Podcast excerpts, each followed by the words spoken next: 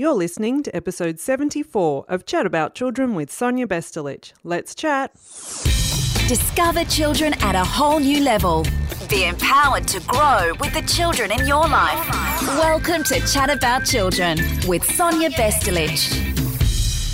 Hi there, and welcome to Chat About Children, where we chat about all things children and empower you to grow with the children in your life. Today, I'm very excited to bring to you the Chat About Children Thriving Kids series. This is a collection of five previously broadcast Chat About Children episodes that we've condensed so that each episode contains super high value content that was shared in the fuller length episodes. Of course, you can access our show notes at chataboutchildren.com.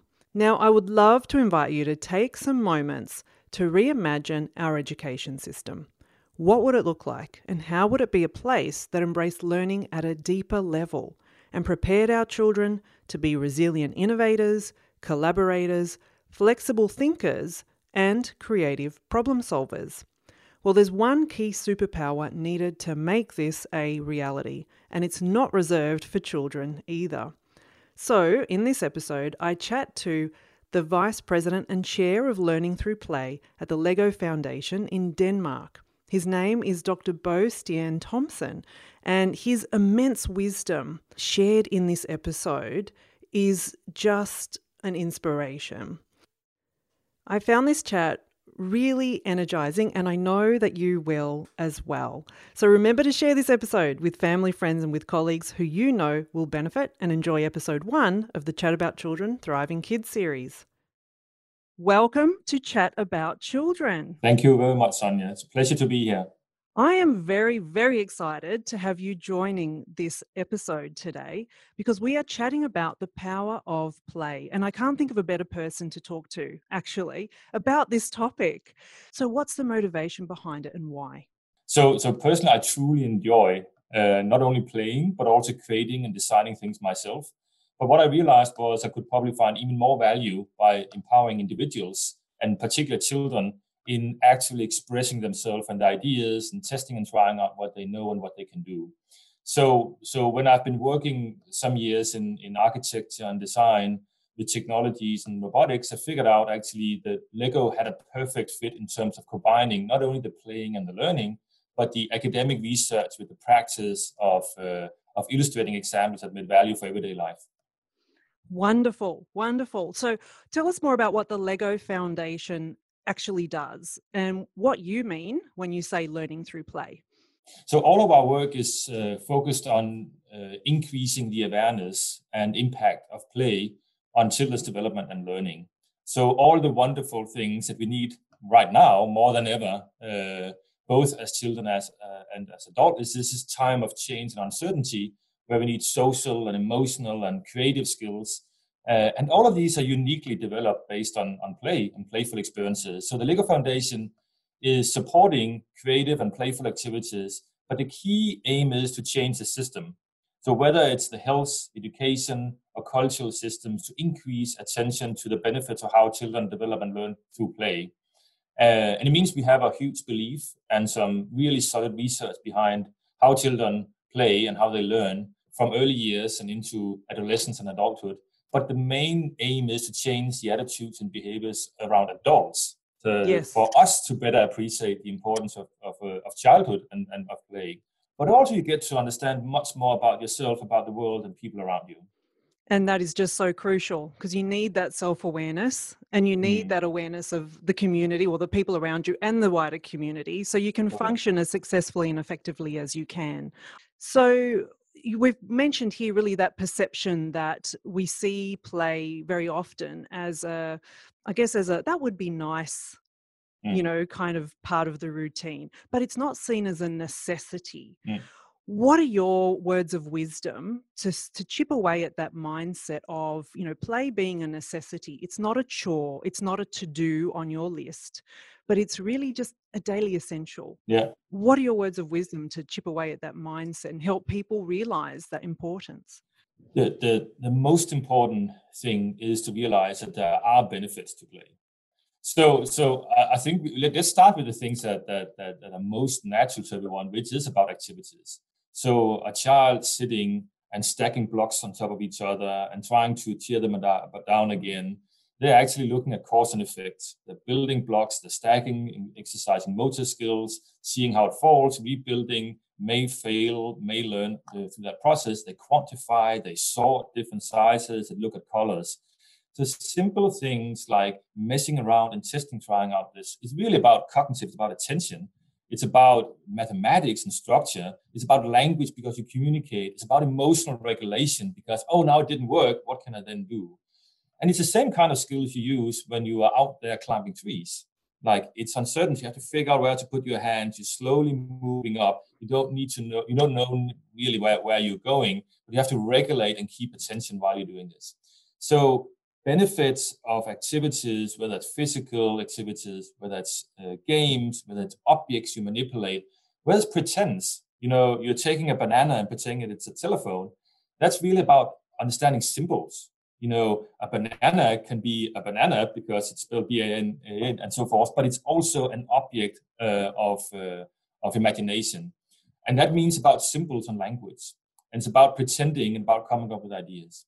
So what we can show in terms of activities like physical and games and objects and pretenses, it actually equipped children with skills that are important not only for their young years, but actually throughout life.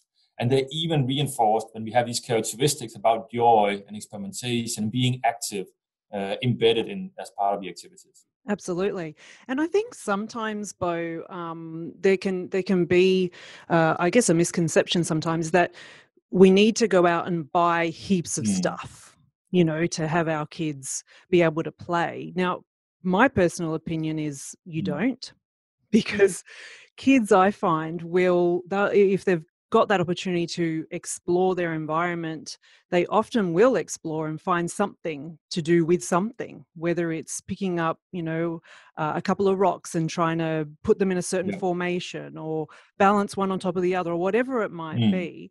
Um, I feel like sometimes we might you know set upon ourselves this expectation that play means we have to purchase lots of things. What's your response to that? Just to i guess help help listeners understand that it is it doesn't have to be that complex or costly that there are lots of ways that it can be incorporated into day to day yeah i think your examples are, are very good it is probably the, the one key point which is that uh, adults should not necessarily know what they're doing of getting things right. they should be part of the process yeah. of observing and investigating the children. So whether it's these rocks you find, you know, the questions are really, what have you found? What can you use them for? Um, uh, why did you do what you did? And so forth. So really being able to follow children around and take their lead, as you mentioned before, that's part of free play. You know, they don't need to be completely on their own, but you're basically looking at and observing and reflecting on what they do and trying to figure out what they do. You don't say, okay, this is a rock necessarily. Here are 10, uh, 10 rocks, but really, how many are there? How can we count them? Uh, how are they structured? What are their services? What can we use them for? So being able to to to be part of that is uh, is actually very enjoyable and very relaxing. Where you don't set your expectations always to be the one who knows, but being the ones who help ask questions. the second part is actually yeah. as part of our everyday life, whether we are doing our meals or cleaning up or getting ready to, to go to, to, to school or to job, try to embed that kind of uncertainty and surprise into it. So if you have traditional meals you're doing, try to replace one ingredient in your meals. To say, now we're having this meal right now and we know everything uh, about it and so forth. But what if we should change just one thing about the meal and then try to engage the, the children at any age in that conversation and try to see if you can taste something different. So just try to open up these opportunities where there actually is some structure but you can open up. Or when you go to, to school, try to invite children to say, could we do a slightly different route to, to school today? Let's, let's leave five minutes uh, uh, earlier and try to open up to say, maybe we can go that way or you can go that way, but keep, keeping in mind where we're going. Play, what children are really, really good at is to deal with that change and uncertainty. They really embrace opportunities to say, okay, maybe we can do it a little different. And it doesn't need to be radically different, like completely free form, uh, and it doesn't need to be very structured, but some kind of guidance where one open up to challenge the rules, but within a, a, a structure where you can actually get to the same, uh, you know, result or similar results uh, is important. Yeah, I love those examples, and and it can be so easily, you know, interspersed throughout throughout the day in those in those everyday activities as you mentioned whether it's cooking or driving or even if you go for a walk just kind mm. of going you know where do you want to go what yep. street do we want to go down and and yep. you know just that basic stuff it's it's a lot of fun so i love those examples if you're a mum or know a mum who could do with some support this is an invitation to join the flourish for mums four week self-care program this weekly program is inspired by the best selling book, Flourish for Mums 21 Ways to Thrive with Self Care and Acceptance, and is led by the fabulous author Sonia Bestelich. She takes mums on a powerful journey to reconnect with themselves whilst building authentic relationships with fellow mums. Sound like something you want to join? Join our community from anywhere in the world. Mums, it is time for you to flourish. Sign up at flourishformums.com. Now, you mentioned earlier about um, kind of the education system and other systems too. Um, now, look, many cultures and, and systems do put up, I guess, boundaries or obstacles or, or can be so structured sometimes that it can impede um, the richness of the benefits that play can provide Tell us a little bit more about what could the education system look like if it did really embody the value of play? What what it really brings is that it gives more independence to the child to observe and reflect on their own learning and not to live up onto to the standardized test, but them to really figure out how does this work, what do I learn, and how do I help others. The key things that would support it is that if education is focused more broadly on skills like social and emotional learning, where children are not only required to say, you know, we have to learn these topics, uh, but more about how do we collaborate with others? Like, how do we like work on the boundary of what's really difficult and test out whether we can figure out alternative ways of, of coming up with ideas? Uh, so that, that broader skills are integrated as part of traditional learning outcomes. And then it's uh, it's really about having a broader set of materials also. So we have great examples right now for creative practices worldwide. So for instance, geography lesson, and uh, you know about geography and cities and places, and found this this piece in geography about a, about a piece of a, a moment in history. Uh, and one would ask, what would happen if the outcome of that event was different? So instead of learning about what happened, try to engage the children in saying, what would it look like if something were, were, were a different outcome of that historical event? children and young people would need to know about the event and the place still, but they had to know much more about the causalities and the implications and to be able to think about how things could be different. And I think that's an example of any kind of curriculum. You can embed that a little bit change in it to say, you know, what are the multiple ways we can count to 10 instead of what is, uh, what is a 5 plus 5? Uh, what are the other ways that, that we can think about uh, uh, achieving alternative uh, knowledge instead of just the one thing that are going to be, be the truth?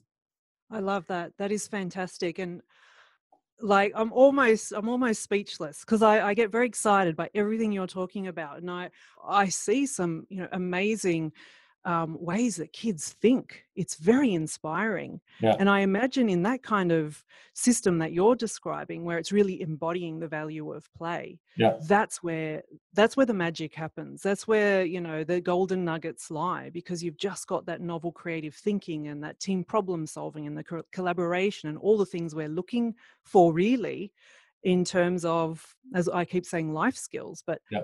Your life skills really. And you mentioned that example of you know how could this event have looked different? And mm. very early we talked about little kids exploring and exploring cause and effect. Mm. and that's a more kind of sophisticated example of them applying that cause effect isn't it? And all the other all the various alternatives. That it's very very exciting. What would be your top practical strategy for parents and carers to welcome play into their daily life? I think that the, the, the, the, top strategy is to remind ourselves, first and foremost, that children are for alone, that uh, we need to equip them to make decisions and to learn. And that means that strategy means we cannot do it for our children. We cannot play for them. We cannot learn for them. We cannot do everything in our in the life uh, to make them succeed on the short term. So the strategy is to always reflect to say, how could we do it? It's more the question about asking, what could we do? How can we approach this? And invite children in that response because in many cases, children really want to help. They want to be part of the everyday and they want to contribute. But they sometimes need that time and uh, opening of the structure to be able to, to ask questions and reflect and, and contribute. Um, and it means that's the best way for them to, to, to grow up and make decisions on their own. Uh, I think that the, the takeaway for parents is really to think about that the experiences they provide right now for children is literally shaping their brains in how they become in the future. So usually we think about we have to prepare them for the future. But literally what we do right now is that they are for loan and the experience we provide them with right now are things that they remember, the positive engaging experiences for a lifetime. So be present right now and allow these moments just to be together and ask questions together. And it's really it's about I I think in some ways slowing down a little bit and pausing because in that pause and that wait that's where we're allowing as you say opening up you know the opportunities and taking away the structure because it can happen when you're you know in a busy household and you're on autopilot and you just do do do do mm. but when you actually pause and say well hang on a sec this is something that my child can do or when they've come and said can i help with that we kind of go yes you can yeah. and make it work um, rather than being focused on the time pressure is kind of slowing it down and, yeah. and pausing um, so that's fantastic what about for educators in the early childhood sector or in the school age sector what would you say would be the top strategies that they can potentially employ so the, the top strategies are, are based on first and foremost their pedagogy the way they teach is to balance the instruction with more guidance and project-based learning and free play. Um, not only think about instruction for these 45 minutes uh, and then free play, go out and play on the outdoors, do something else. But it's a balance. It might be 10 minutes of uh, setting the stage, do collaborative projects, and allow more opportunities for unstructured play. The second thing is really think about curriculum and topics, not these five, 45 minute stressful moments, but work with the school leadership to embed it as part of longer session. So maybe the whole morning is about a theme or a topic, like what happens in project-based learning, inquiry-based learning, where you're able to not stress from one topic to another, but stitch together and you can embed collaborative, collaboration and creativity and, and, and the knowledge and curriculum into that. And thirdly, think about the resources you have, not only in the school, but in the community. There's such an opportunity to use community examples, uh, examples from companies, just moving outdoor and use that as part of the, the, curriculum. It requires a little more flexibility and adaptability and creativity in some aspects, but we've seen many cases that it actually can be done to begin to apply such strategies. Can you give us an example of where it's been done and what that looks like? So, uh, project-based learning and experiential formal learning have been done a, a, range of different places, and actually in our recent work called Learn Through Play at School. So it, it means that uh, usually you can develop community gardens, for instance, uh, so the school usually have uh, opportunities to have a little more space. They can have community gardens. As part of that, you learn to grow and nurture things in the garden. You learn to count and quantify. You learn about the life cycle of things. You learn about food and how you treat food and what you eat. And you can also use that to talk about biology and all, all kind of other things. We've also seen uh, ways that community challenges, like whether it's climate change, make practical in terms of recycling in the community, is making children reflect on what do you uh, collect? Where do uh, objects and materials come from? How do you reuse it? And all that can be the history of materials, and can be the science of how materials are developed. It can be how to quantify, quantify and sort and recycle things in the science. So, so being able to translate uh, themes and projects that are relevant and meaningful to the school or the community into these kind of topics, children just gain immensely from, from, from these more longer stretches, more collaborative forms of, uh, of work. I think that the question for, for educators is really to embed much more flexibility and creativity in their work and be less concerned about failing as an instructor and this kind of sole source of knowledge, but invite students in to think about critical problems and projects and collaborations, and then allow them to assess what they're doing. Uh, we have great examples where, where children and young people actually are saying, How would this work? How would you assess it? How would you describe it? What's your value of it? How would you compare to, uh, to, to other things you've done? So I think the flexibility in your pedagogy and being able to invite that surprise into the work is what we've seen great benefits of. Absolutely amazing. Bo, how can listeners learn more about you and the Lego Foundation? So we have uh, resources on our website, uh, on the Lego Foundation website called Learn How, where we have all our work and reports and so forth. We also have a playlist. So uh, a collection of very simple activities you can integrate in your life uh, at any point in the day and setting. Uh, we just start also a course on social emotional learning with our uh, partners around, around the world. So one can also go deeper into one want to know something to take that course. But also follow our work on, on, on Facebook and Twitter and LinkedIn and so forth. So there are always new ideas and, and, and new things to explore. Absolutely. Bo, it's been an absolute pleasure and honor having you join the Chat About Children podcast. Thank you so much. Thank you very much. It was a pleasure to be here. Very exciting. Thank you. A brilliant chat there with Dr. Bo Stjerne Thomsen, and a wonderful way to start the Thriving Kids series here on the Chat About Children podcast.